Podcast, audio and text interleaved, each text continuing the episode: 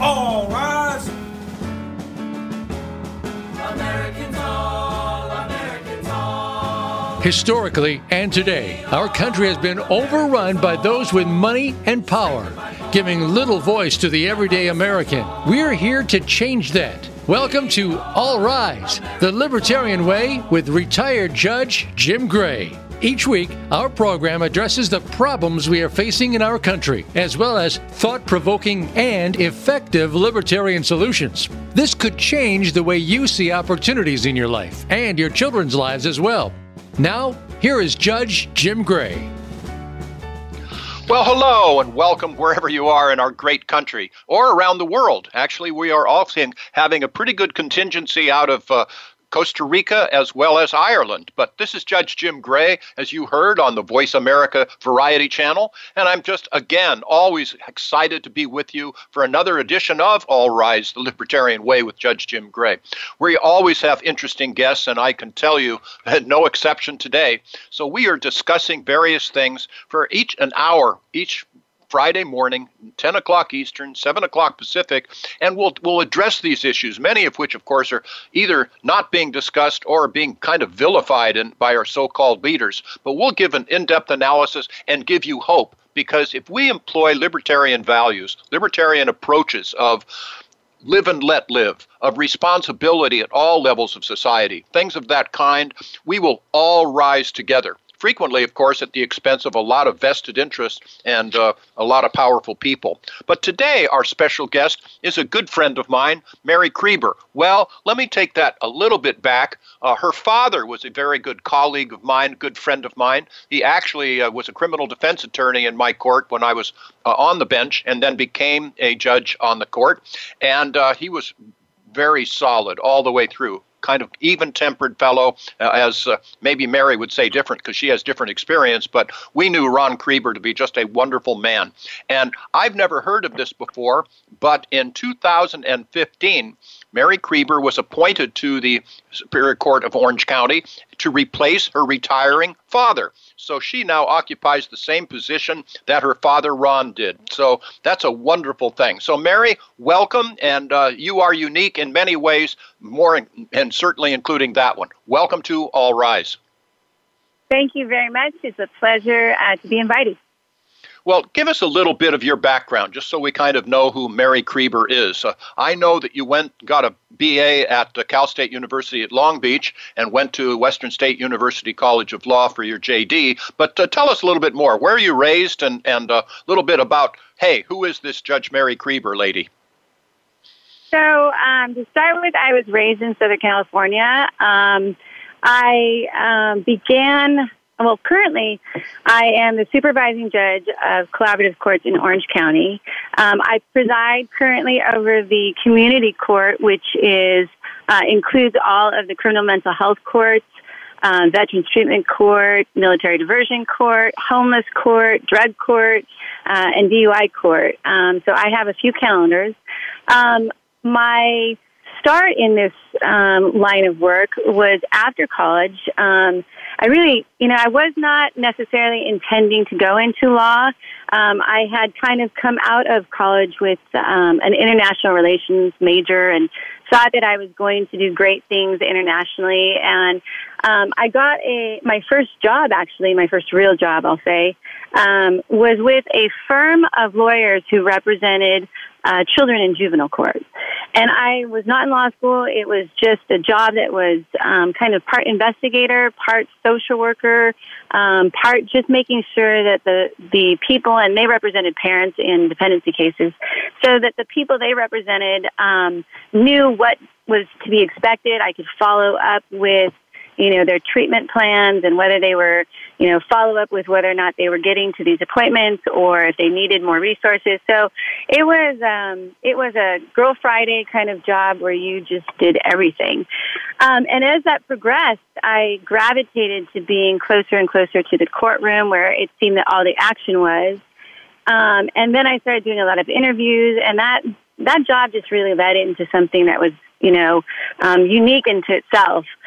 And that was at a time that was back late '90s, and so this was at the you know the very emergence of um, solution courts and collaborative courts, and people were just starting to look at what was happening in the criminal justice arena, and they were looking at juvenile, and they were looking at dependency and families, and really kind of re reassessing um, whether we were getting, you know, the results that we wanted to have happen um, out of those courts and out of that process.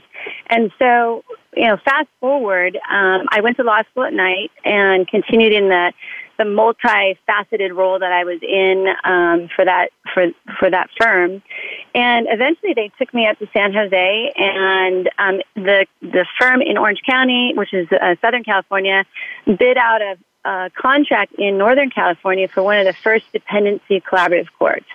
And I was barely out of law school, and they sent me up there to um, you know, to help with not just the hiring um, of a new type of lawyer, but the processing of thousands of cases into a new contract under a very, very different model. So that was kind of my first experience with juvenile, which is kind of collaborative in nature even back then, um, to real, true collaborative courts. Um, you know, with with the Northern California uh, assignment, and then I came back to Orange County. Uh, I went and uh, started working for the public defender's office as a defense attorney, and even within that role, I really found myself always gravitating towards either solution courts or collaborative courts or mental health. Um, the, you know, I came in with an awareness of substance abuse or substance use disorders and mental health and how that was interfacing with people coming into the criminal justice system, and I just carried that through. I think in my career with the public defender's office. So the short version of that um, experience is that I, you know, went on to try cases in all capacities: criminal fraud, gang cases, you know, all arson cases, complex, um, you know, insurance fraud kind of cases. Uh, a lot of um, sex cases uh, were coming out as well, and all the while I was um, keeping involved in the collaborative courts. And eventually I went on to, in that office, supervise the mental health unit uh, of the public defender's office. Uh, and from there, I was um, then uh, appointed to the bench directly from that from that assignment. And from whom did you? Uh, whose spot did you take? I'm sorry. Whose spot did you take on the court? Well, I did. Uh, I did, in fact, take uh, my father's spot, um, and it was interesting because, um, you know, I felt when I was applying that I really it was a negative to have, you know, another not just in the in perception having another judge um, in my family. Um, I I really thought it was a negative for purposes of application, um, and I really thought it was important that I, you know, really de- separate my experience from that experience, at, and at the same time, I I really was influenced by you know who my father was and what he was doing, which happened to be, you know, in his own in his own right, he was in some of those you know front courts, and I think he was pushing the envelope back in the day, and and I followed suit. So, well, he's a great man, and, and please pass along my regards to him, Mary. But I, I was on juvenile court on the abused and neglected children calendar, which I view as the most important judging in the world.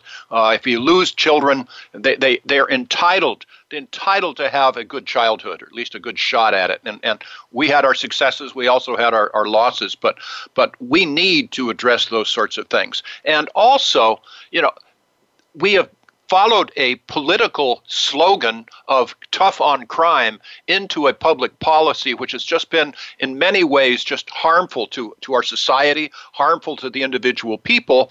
Uh, so the the goal of the criminal justice system is not to be tough on crime or even to incarcerate. It's to reduce crime. It's to address the causes such that and I'm no bleeding heart liberal believe me I'm a pretty I'm in the responsibility business but but we've right. got to address the individual reasons why these various crimes occur. So that's what you're doing in the community courts, uh, uh, and and how do you put that into practice, Judge Mary Kreber? So. Um, two things. First, um, on the juvenile uh, court level, uh, you know, I'm very good friends with the presiding judge of juvenile court in Orange County because we find ourselves in the exact same meetings with the exact same, you know, training and issues. And, and to your point, Judge Gray, she uh, she always says that you know her needs come first because juvenile comes first, and then I always respond that mine come first because I have the parents. So uh, we go back and forth on that constantly, but we, I think, are in agreement that um, our courts and our courts are family treatment courts, whether we know them or not, um, and that's a kind of an interesting starting point because we really both see um, how important it is to uh, have solutions early on. So, um, what we're doing in collaborative court in the community court. So, those practices, um, you know, the practices in, in community courts across the nation, um, and it is, you know, this is something that has been uh, this this wave of um, practice is not unique, obviously, to California or Orange County. Absolutely, um, we see some of the most, um, you know, the most uh, the most interesting cutting edge best practices um, often come out of the most, um, in some ways, most politically conservative uh, arenas. And I think Orange County uh, falls into that. And it's because it's not just about um, people come in and, and look at it as you're helping an individual, you know, and you're looking at that first. But really, um, it's so much more than that um, when you look at it and, and take a step back. We are looking at public safety. We are looking at, um, you know, what we saw in the 80s is a generation of sentencing to state prison and sentencing them to high, high sentences across um, the board on what now have been, you know, reduced to, to misdemeanors. But back in the time, they were they were serving state prison sentences on these same cases and charges and we realized, um, and it, it was the it was the researchers and the people that were really doing the studies that, that pointed out first. We were sending people to state prison and to um, and to jail for long periods of time, where they might as well be um, getting a college degree and how to be a better criminal. Right? They were networking within themselves. Their their friend sets. Um, they were developing these contacts. They were developing better practices they were getting coping skills that they were developing, and their other inmates were their models. And and that that was a generation that, as soon as that um, group got released, then you know the studies were coming back at how much we were looking at recidivism. So we really are, um, as solution courts or collaborative courts. Um, we really are coming from the starting point of this is a financial cost on our you know, on our county, on our state. This is a cost to these cities, um, and it's a cost on recidivism, not to mention, you know, going back to the, just the cost of incarceration, right? The sheer cost of incar- incarceration in jail or state prison is something that goes back on the county. And when you start pulling those numbers of what we could do different and what the evidence-based practices show that could be our outcomes, um, these courts have become you know, some of the number one recidivism reduction um, plans uh, in the nation. And again, it's coming out of you know states like Texas. Of all, you know, Texas is not known to be warm and fuzzy with their with their um, criminal justice involved population, but they're not looking at this from the warm and fuzzy. They are looking at what do we want as outcomes, and if we want super criminals, then we just need to keep doing what we're doing. If we don't, then, and if we're really concerned with public safety and really concerned with changing our, you know, societal changes, we really have to look at how to get there. Um, so that's what we're doing, and the, those practices, those are not, you know, the practices we use in these courts are not, um, it, you know, they started to be, you know, judges always think they, you know, we've had years of experience, so we have a gut instinct. Um, and every agency thinks the same. You know, defense counsel thinks that they've been working with this population forever, so they have a knowledge, or the district attorneys and prosecutors have another insight. But what we found is that we need to go away from our gut instincts and start looking at practices. Um, what really works? Not what do we think we you know works? What do we, who do we think we should take in? Um, who do we think we can work with? Now we really have to look at um, who can we work with based on studies. Um, so everything we do is evidence-based practices. In fact, I think the role of a collaborative court judge in some ways is not the monitoring of a participant, um, because that's kind of a job that's done with other stakeholders. But um, really, I think the major prime job for a collaborative court judge is really running a multi-stakeholder, multi-agency accountability calendar so that they are doing best practices. Um, indeed. And that's not an easy task.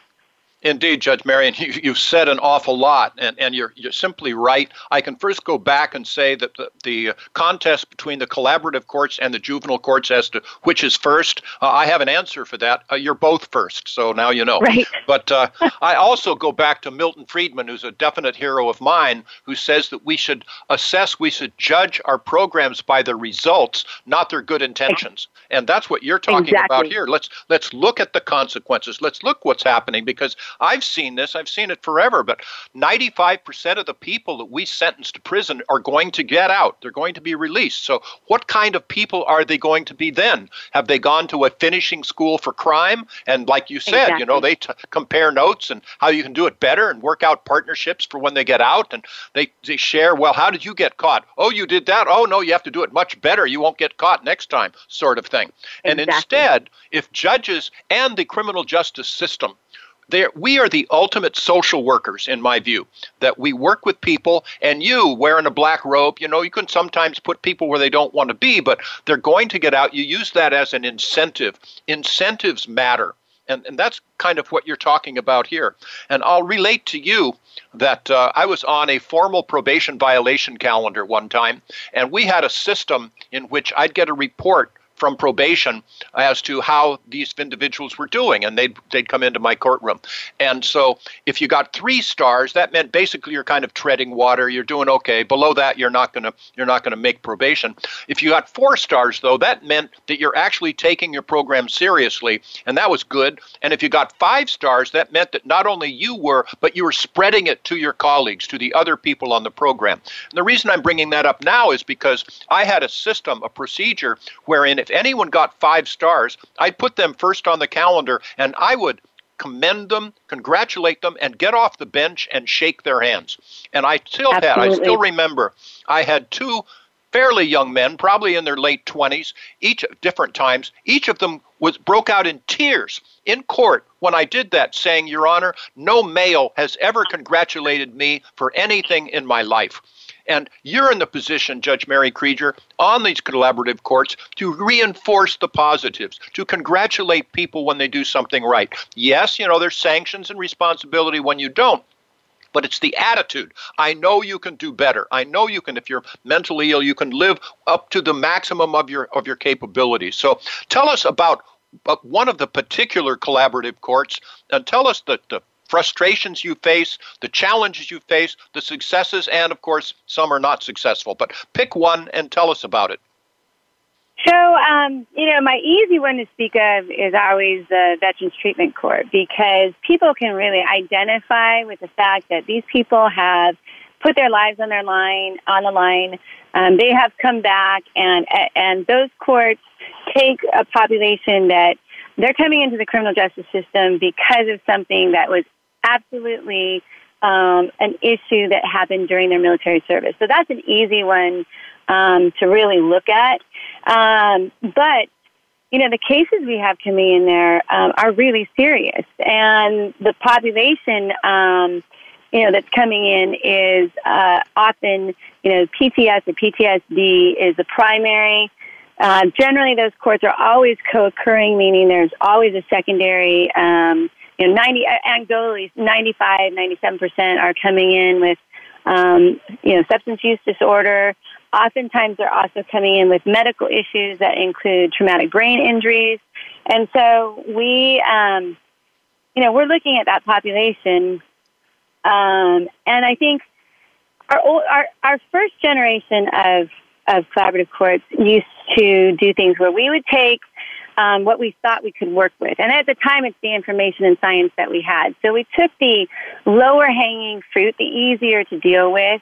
Um, we looked at them and, and we were asking them to pass the attitude test, right? That was kind of, we wanted to make sure we could work with them. We were a little bit um, less trauma informed, less culturally informed. And so we were, we were kind of taking in a less sophisticated um, population. And we put them all in the same program, right? We put them, okay, here's our program, this is what it looks like. And it was kind of made for, you know, everybody did almost the same thing. And that, that just was what we looked at as this first generation courts. And then the second generation courts were coming through and they started to do um, risk of recidivism and um, assessments as far as really assessments to figure out what track they would put in. Um, and then we started realizing, um, and this is again a national phenomenon, but definitely something that was uh, in my county. Um, we started looking at the fact that we were taking lower risk um, for recidivism, recidivism uh, and we were putting them in high supervision, high resourcing um, courts. And what we looked at when we looked at all the numbers are, uh, and and all the, you know, we looked at all the demographics. We had the, you know, DC people come out and do assessments. We did self assessments.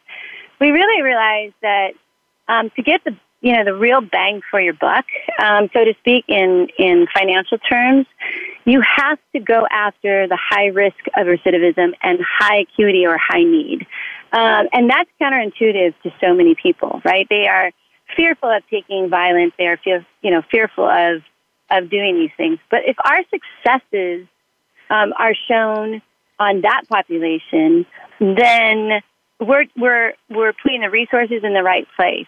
If the person comes in as a medium risk or a low risk, um, it's interesting because if you mix the population, you think that the low risk people will kind of make the higher risk people better, but it's opposite. If we don't do those assessments assessments correctly, we could make people that are not high risk, um, we could make them high risk. So our programs really changed in the sense of we started to do assessments and we started to look at tracks. And now this third generation of programs, um, we not only look at those assessments as our key because we've got to get this right right from the from the beginning, but now we're looking at you know you could have combat vet one come in and combat vet two come in. And even if their experience is similar, the response and their their needs could be completely different. So now we're going into the next generation of courts, which is not only do we put you in the right track in an assessment, but we give you the right program for you. And and that's the whole generation of trauma informed courts and culturally competent courts and and understanding that the needs of one are not the needs of the other. So we are very um, rapid. I mean, we're on. It's an ongoing process of really refining, um, you know, the population, how we deal with the population, and our results. If I'm if um, I'm looking at the difficulties that we've had, you know, I've got um, across the board. I've got changing politics and I've got changing board of supervisors and changing sheriffs and you know and, and collaborative courts are something that you know in my world I've only known those my entire career. They've they've been there. But sometimes you know it's competing resources. So you know do you put the money with the sheriff and build new jails or do you put the money with programs? And you know, the problem is the courts can only go so far in that, and it's informing and educating. But at the end of the day, um, politics, you know, those politics could crush out our programs, results or not. And so it's it's you know part of the job to be there, but it's a really difficult job sometimes because educating. You know, I'm at every bar association, every every you know psychiatric conference. Um, you know, I'm I'm really my entire team is really out there um, to explain what we do. Um, but again, that's one of our biggest difficulties. Um, and then the second, I think my second biggest difficulty is I have multiple stakeholders, and I'm and I'm these courts are changing cultures within other stakeholders. So you know the the, the culture of a sheriff's department that runs a jail is not one that's treatment oriented. There, there's safety protocols and that's a, a brotherhood and brother and sisterhood that you know they've that culture has developed for years. And so I, you know, we're coming in asking for stakeholders, um, and we are, you know, really education is part of it. And so I'm asking stakeholders to come in, and they are, um, but it's an ongoing process. Well, Mary, again, I think you're just reinforcing that you should not be in that business that you are in unless you care about people, unless you are a social worker, and that, that form of mentality. But of course, you also have to enforce responsibility.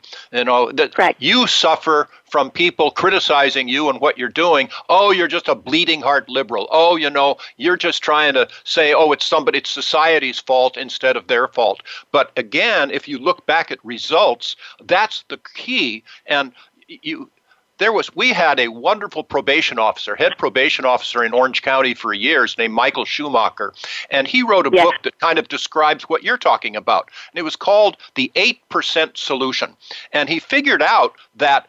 8% of the juveniles are causing, or the people, the juvenile delinquents, are causing 55% of the crime. So if you're going to try to reduce crime and get to people, let's focus on those 8%, which is what you're doing. Exactly. You're saying is the, the more hardcore. So, so thank you for what you're doing. We're going to take a couple of messages here and come back. And when we do, we're going to talk about your team, talk a little more in detail about what the collaborative courts are, uh, accountability, because people in our country need to know, first of all, that there is responsibility in this. It's not just kind of bleeding heart, oh, it's Yes. too bad baby, poor baby. That's not it. We're into reducing offenses, reducing crimes, reducing victimization, and by the way, reducing the prison population, because we have tens of thousands of people in prison, in my opinion, in the state of California and around the country that simply should not be there. So this is Judge Jim Gray. If we you employ practical solutions, solutions like Milton Friedman said that work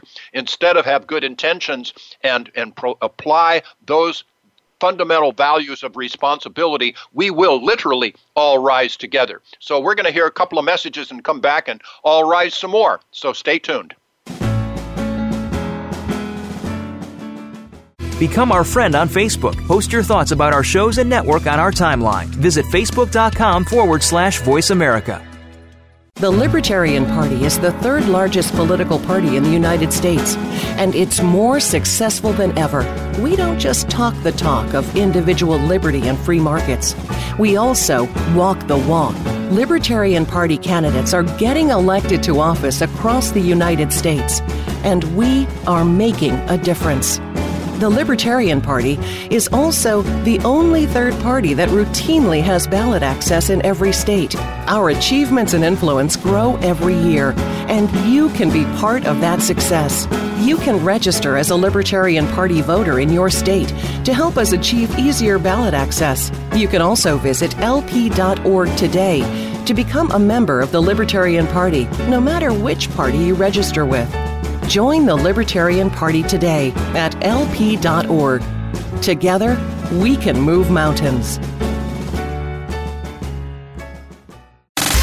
Have you friended us on Facebook yet? Why not? Just go to facebook.com forward slash voice America or search for the keywords voice America. Once you are part of our Facebook network, you'll receive daily messages about what's happening with our shows, this week's featured guests, and new happenings at the Voice America Talk Radio Network. And you can add your voice to the always active discussions on our timeline. Just go to facebook.com forward slash voice America or search for voice America.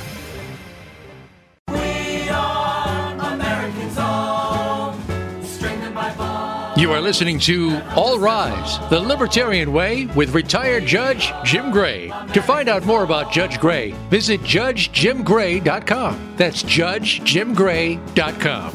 Now, back to All Rise. Well, welcome back. This is Judge Jim Gray on All Rise. And again, the theme is if we employ libertarian values, responsibility, live and let live, uh, accountability, and practical responses and results, we will all rise together. Uh, I've been told by my wife, as I've said a couple of times now on past shows, that I've been asked to be inject a little silliness into my show. So I'm going to uh, uh, comply with my wife's request. I have to do that. She's my boss. So I finally figured out what I wanted to be when I grew older, and the answer is younger. So okay, there we go. You didn't have to laugh, Mary, but thank you. I'm sure I'm, I could feel the, the the laughter all around the country when I said that. But I, I am I'm going to be proud for a moment, Mary Kreber, Judge Mary Kreber, our guest, who is the presiding judge on the collaborative courts, which really do kind of roll up their sleeves and address real problems that will help people live better lives, reduce crime, or reduce victimization.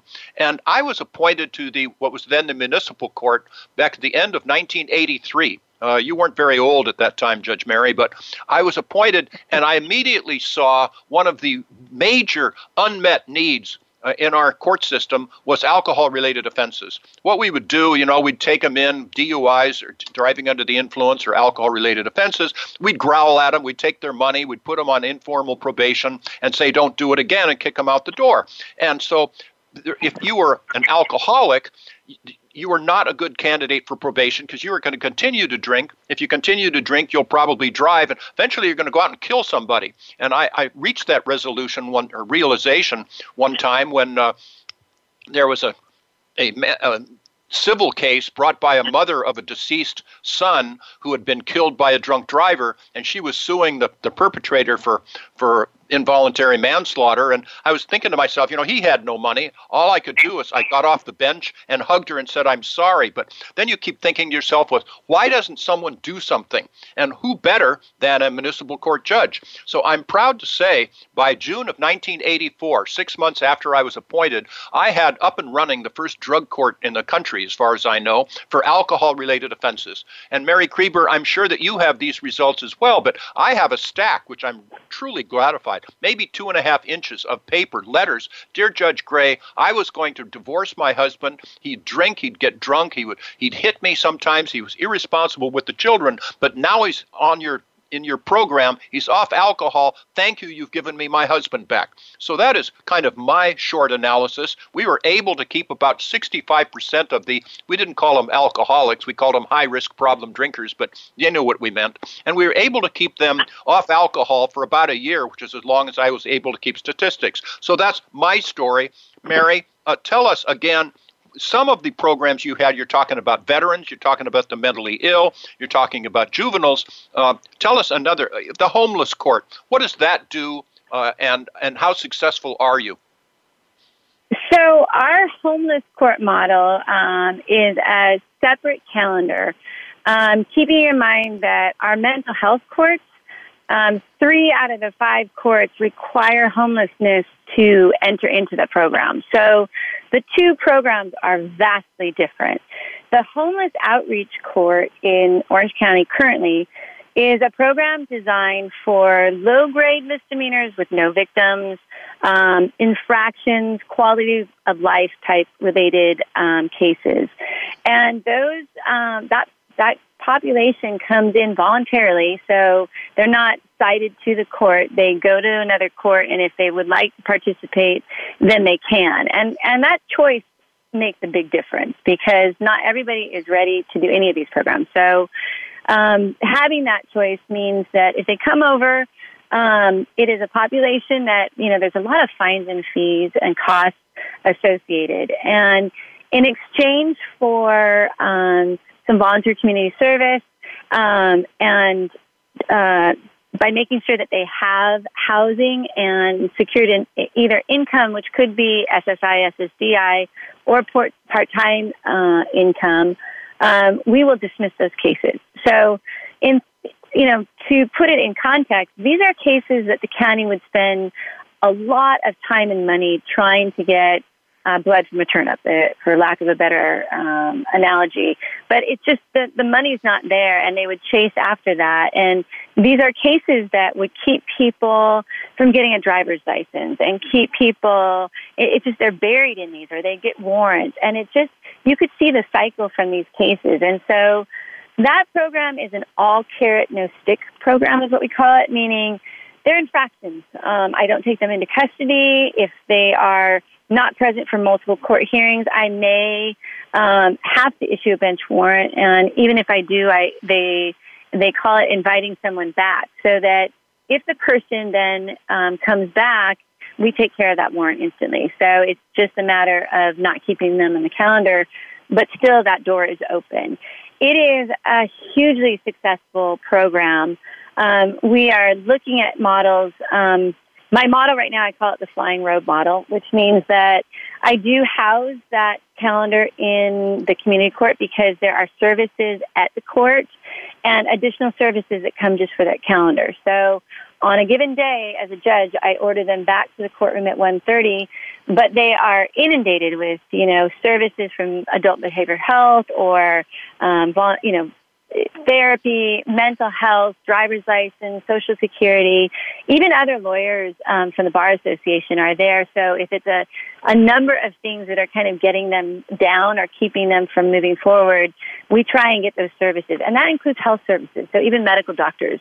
Um, it's a whole population that comes just, or a whole uh, set of resources that come. Um, they also go with me on the flying robe model so that if I need to do this in another city, um, we do this in uh, other locations around the county, depending where that population is. So if there's a homeless population, like a large group, um, the public defender's office um, asks that we, you know, hold a calendar in South Orange County or North Orange County, and that's what we do. We all get in a car, and my bailiffs come with me, my clerks come with me, and we set up shop so that we can um, come to where that population is. And it is, again, hugely successful. Well, Mary, we we had and, and Wendy Lindley, Judge Lindley, helped set these things up, and she's just a, yes. a, a wonderful lady. But she would actually hold court at the Orange County Rescue Mission. The idea let's yes. let's go to where they are instead of having them come to us, and and it's really effective. And they certainly take you seriously. You're wearing a robe, you're you're there, but also people do not, in our society do not understand that before we had homeless courts, you'd have people that, okay, we're homeless or mentally ill, and they'd have a citation for urinating in public or illegal camping or whatever that might be, jaywalking, and so they'd be cited to come into court. Well, they'd forget or they wouldn't come, so you'd issue a bench warrant, and and eventually people uh, you know, you can't find somebody like that. You don't want to put them in jail, so maybe you'd give them uh, community service work. Well, they'd have to pay us some money to do that, or they'd forget, or they'd be unreliable. So pretty soon, these people would develop stacks and stacks of files. Exactly. And it was an enormous drain on our criminal justice system. You had all these warrants out there, and all of the clerks were doing all of this stuff. But once we got these community courts, the homeless courts, whatever, we would compact all of those in, get rid of them, so that we didn't have this drain on society and everything going on, and actually good things would start happening. They even, as I understand it, would sometimes give out free bus tickets or even movie tickets if you were able successfully to uh, to create. Cre- uh, finish off uh, some form of program, whatever, you'd give out rewards. So, is that in effect what you're still doing? It is a, a very positive court, and yes, that is exactly what we're doing. It is um, very interesting and kind of, again, um, counterintuitive to many in the criminal justice world. Um, it is an all um, positive, all incentive court, right? There's really nothing that the court is going to do uh, unless they don't show up. I mean, there's things that can be done, but we really, that's not our goal and that's not what we want to see happen. It is, do you need more time on this? We'll give you more time. Um, you know, that, that group, it's hard to be homeless um, following up with court dates is not always your priority. And so, um, and also my court is open five days a week, and not just for that calendar. And those services are there. So there's also this um, law, and this is again, Judge uh, Gray, going back to Judge Lindley, who I, you know, I in my world she's like a rock star that I follow around because she she did things that I just think were amazing, and this is one of them. But um, having these courts and having this incentivized court, uh, very positive response all the way through. And yes, we are very much doing much of the much of the same work. We've refined things and perfected some things differently, but the the base model is exactly um, the model that Judge Lindley had started with. Well, incentives matter. Is that what you're telling me? You know, you get positive oh. feedback, you're going to adopt accordingly. I mean, it, it just works, and it's got to be very gratifying, Judge Mary Kreber, to, to see people being able to live up to their highest level of, of competence and to be able to, to get their lives together more and the rest. And you're a, a big part of that. So simply say thank you, because, or we say thank you, you say you're welcome, because you're doing wonderful work for us all. It's got to feel good. You know that I think I'm the lucky one, right? Because you and I both know that, um, you know, as a defense attorney, I remember representing both generations within a family or the same person and I'd go to trial and I'd win a trial and that person would be back again. So I, I felt like I was caught up in a system even as an attorney. And then as judges, oftentimes it's balls and strikes. But in my world, um, you know, I am probably one of the, the luckiest judges in that I have 10 programs with graduations that uh, you know, those graduations, people would not believe the circumstances that these people are coming from and what they've done to graduate from certain programs. I mean, those amazing life stories, I constantly think that they should be memorialized because people just don't understand how much, um, you know, how much change we see. And it is, it, when you listen to their stories, you think to yourself that if I was in those the same shoes. I don't know if I would have been able to do all this person has done um, to get through that and to be where they are at the graduation. So I, I'm really lucky. Um, I have the best job in the world. Sorry, Judge well. Uh... you do, and you do it well. And it, I've said this before in my program, but the most important thing in life, from my standpoint, is gratification.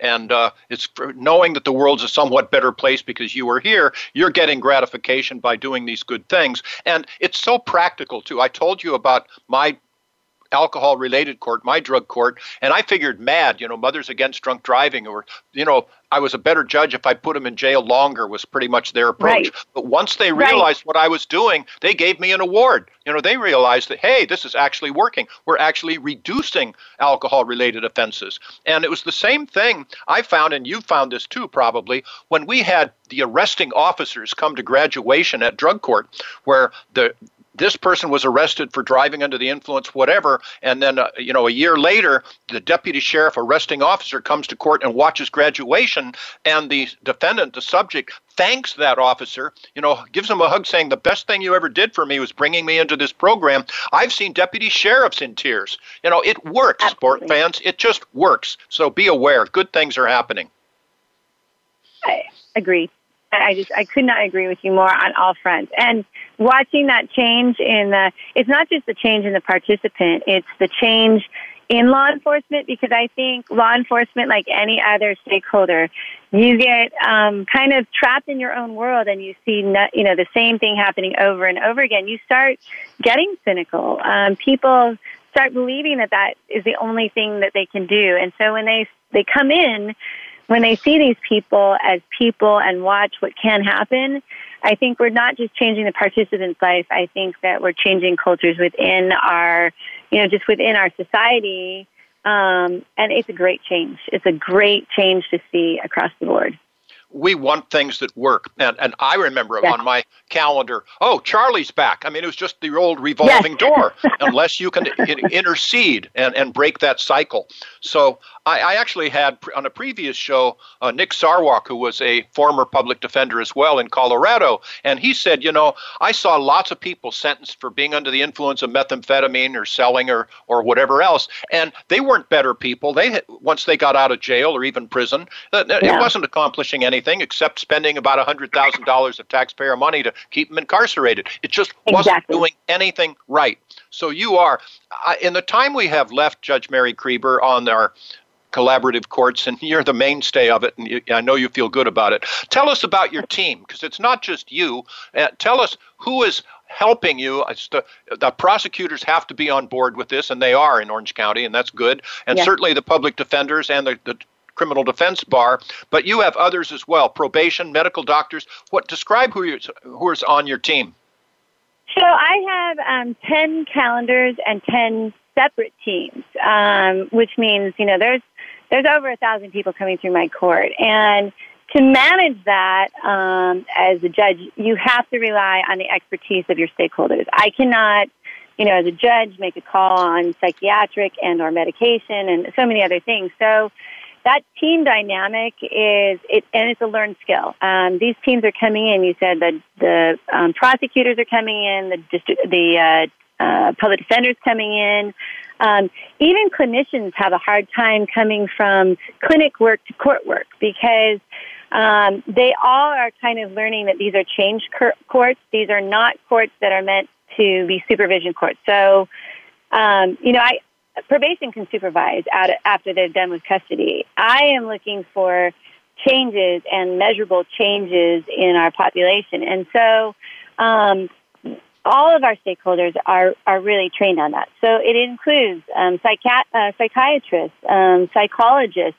I have the therapy. Um, I have the treatment providers depending on the level of treatment. So some are, you know, full wraparound services, and others are um, participants who have insurance and are out in the community, and there's a coordinator there to make sure that we're getting from them in the community what we need.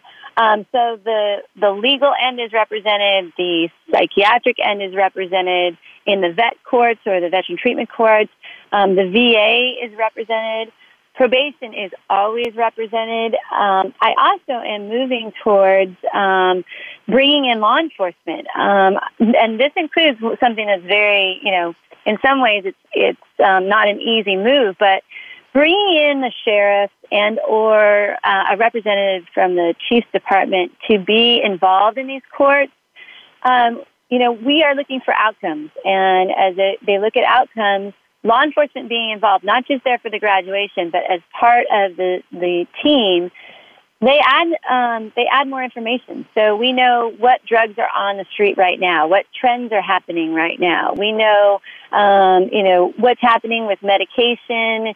Uh, we know, you know, from the therapist whether we need to involve family therapy, whether we involve children therapy. Uh, from the DA, we bring in the victim. Um, do we want to do a restorative justice model? Back to therapy. Is this a, you know, is this a trauma um, that, and uh, we presume it's trauma in our courts because there's so much trauma. And so we take all of these stakeholders, and each comes from a different discipline, and they don't, they stay in their lane. Um, but what comes from that is a case plan that is not just a treatment plan or not just a probation plan, but it comes as a case plan that the participant knows, look, this is how I'm going to go through these courses. This is what expe- is expected. And then each discipline monitors their own, you know, lane, so to speak. But the case plan is the key to, uh, and it's the multidisciplinary case plan um, that is individualized to that participant's needs and that we communicate that and and the, the participant is also part of that discussion because you know every need is considered we need to look at housing and and whether the health issues are something that's preventing what's hap- you know from going further or is this an acute stabilization um, that then we need to start working on the substance use so it's it's uh that multi-stakeholder um, that that model is something that is different than any individualized stakeholder could do on their own. Probation couldn't do this on their own. The courts can't do this on their own. Um, they need to have not just the buy-in, but the expertise, um, and they are in fact experts. So, well, that's, it, that's our model. It's you're saying it's a community court, and that that means that number one, we're dealing with the community, but we're also being a, a community of partners uh, from the, the justice system itself or the medical system. You used a term, the restorative justice model. Briefly, what does that mean for our listeners? For uh, the the restorative justice model is really where you see it is bringing in victims and victims with um, perpetrators or, or defendants or participants, whatever you your name for the person that is charged um, bringing that together so that there's resolution. The example, I think the easy example is in um, one of our in one of my vet um, veteran treatment courts. I had a combat vet with extreme. I mean, multiple tours, multiple combat, um, and PTSD as a primary. But um, he was a, a great example because this roommate, um, you know, this this person just lost it and and went violent on this particular roommate out of the blue. Like the roommate didn't know why. There was no explanation. There was injuries, and the and the um, the victim really couldn't understand any of that. And in the you know in other models, you send them to therapy and say yes, we'll pay restitution. In the restorative justice model, bringing them into court, um, bringing the two together, having an understanding, and having as part of our court process, you know, seeing that the person is making restitution, and that's part of what the court is asking for. And and to the extent that therapy can be therapy between the two, um, you know, we really want to have um, closure, right? We want to have closure. We want to have people really um, be involved in that. And so it's bringing the victim in uh, to the process. It's restoring um, the situation, um, and you're never going to have necessary full restoration, but you really bring all parties in, and the success of that and the healing of that um, is is something that we've absolutely brought in um, as as part of our goals in our program. To the extent we can, we really need to bring victims um, in um, and involve them.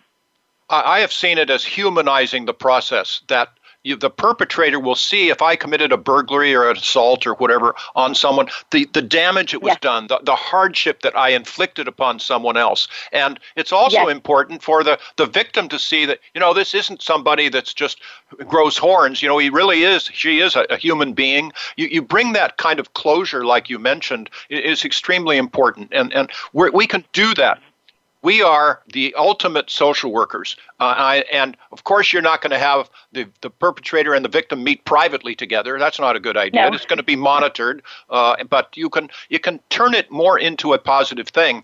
And even in the criminal justice system where this is being used, uh, sometimes it will reduce result in a reduced sentence, but never without the victim's agreement. So it it really is a healing process. So Mary Kreber, you're heavily involved in this. In fact. Uh, I, I asked Wendy Lindley uh, who I should ask to come on this show, and she said, "Oh, you should have to have Mary Kreber." So you're it.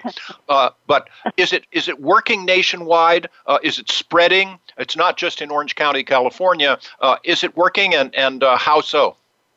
It is. Um, I, we know it's working, and it's not just us monitoring, and it is across the nation, in rural, in suburban, in urban uh, counties. It is across the board in places that you would not think, from Dover, Delaware, and Texas to the Dakotas.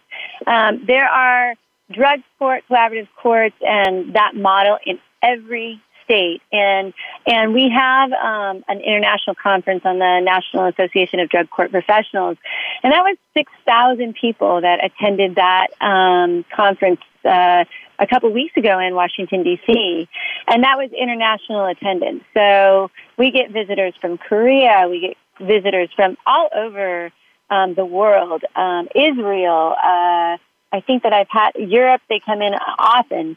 Um, this this is not a this is not a new model, but it is something that is is across the board showing its effectiveness. And NADCP, this is a that's a bipartisan funded, and it is there's more funding in the studies and the success it, actually in this administration than ever before, which is interesting because it is literally, um, you know, they're looking at the results, right? They're not looking at this and let's hug it out. This is a how are we going to change um, what are our results? And yes, it is um, those national studies, those um, international studies are, are showing proven ex- uh, success over and over again.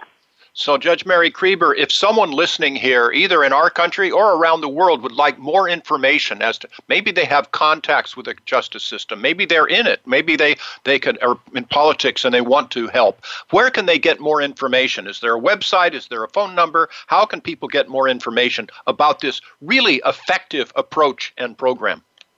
There are multiple national and international uh, websites, but the the best starting point is going to be the National Association of Drug Court Professionals, also known as the NADCP. Um, when you do a Google search, um, it will intro you to uh, a subset for veterans, a subset for drug courts and DUI courts, um, specialization, training. If you contact them, they will tell you if there is a drug court or a, a model in your um, area. They'll tell you where the closest model is, and they also um, you know, they'll have models that if you are in the profession and are looking um, to start one of these courts, um, who you should, you know, where you could go, and they have technical assistance, so they can, in fact, um, pay for and will pay for um, technical assistance, and that includes coming out to some of the mentor courts. The other, you know, another really good resource is the Center for Court Innovation. Um, that is located in New York. Also, excellent resource for studies, comparison studies, technical um, assistance, grants.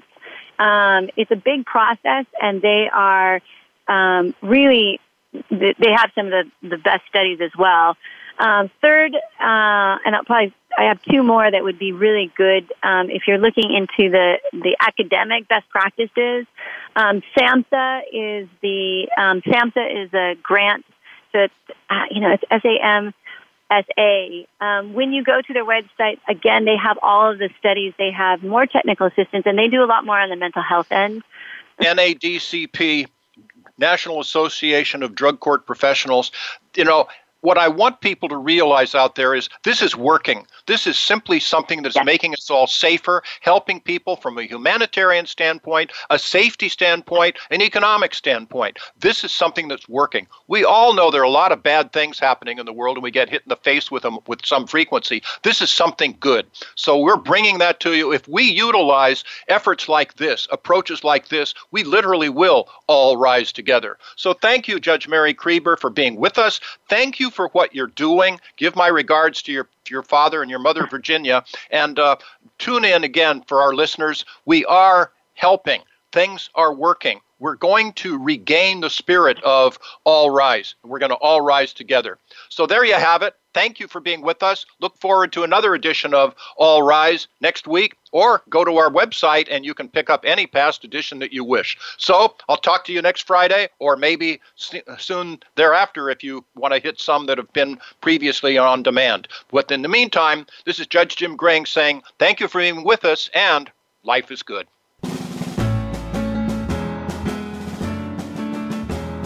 Thanks for listening today. All Rise, the Libertarian Way with retired Judge Jim Gray can be heard every Friday at 10 a.m. Eastern Time and 7 a.m. Pacific Time on the Voice America Variety Channel.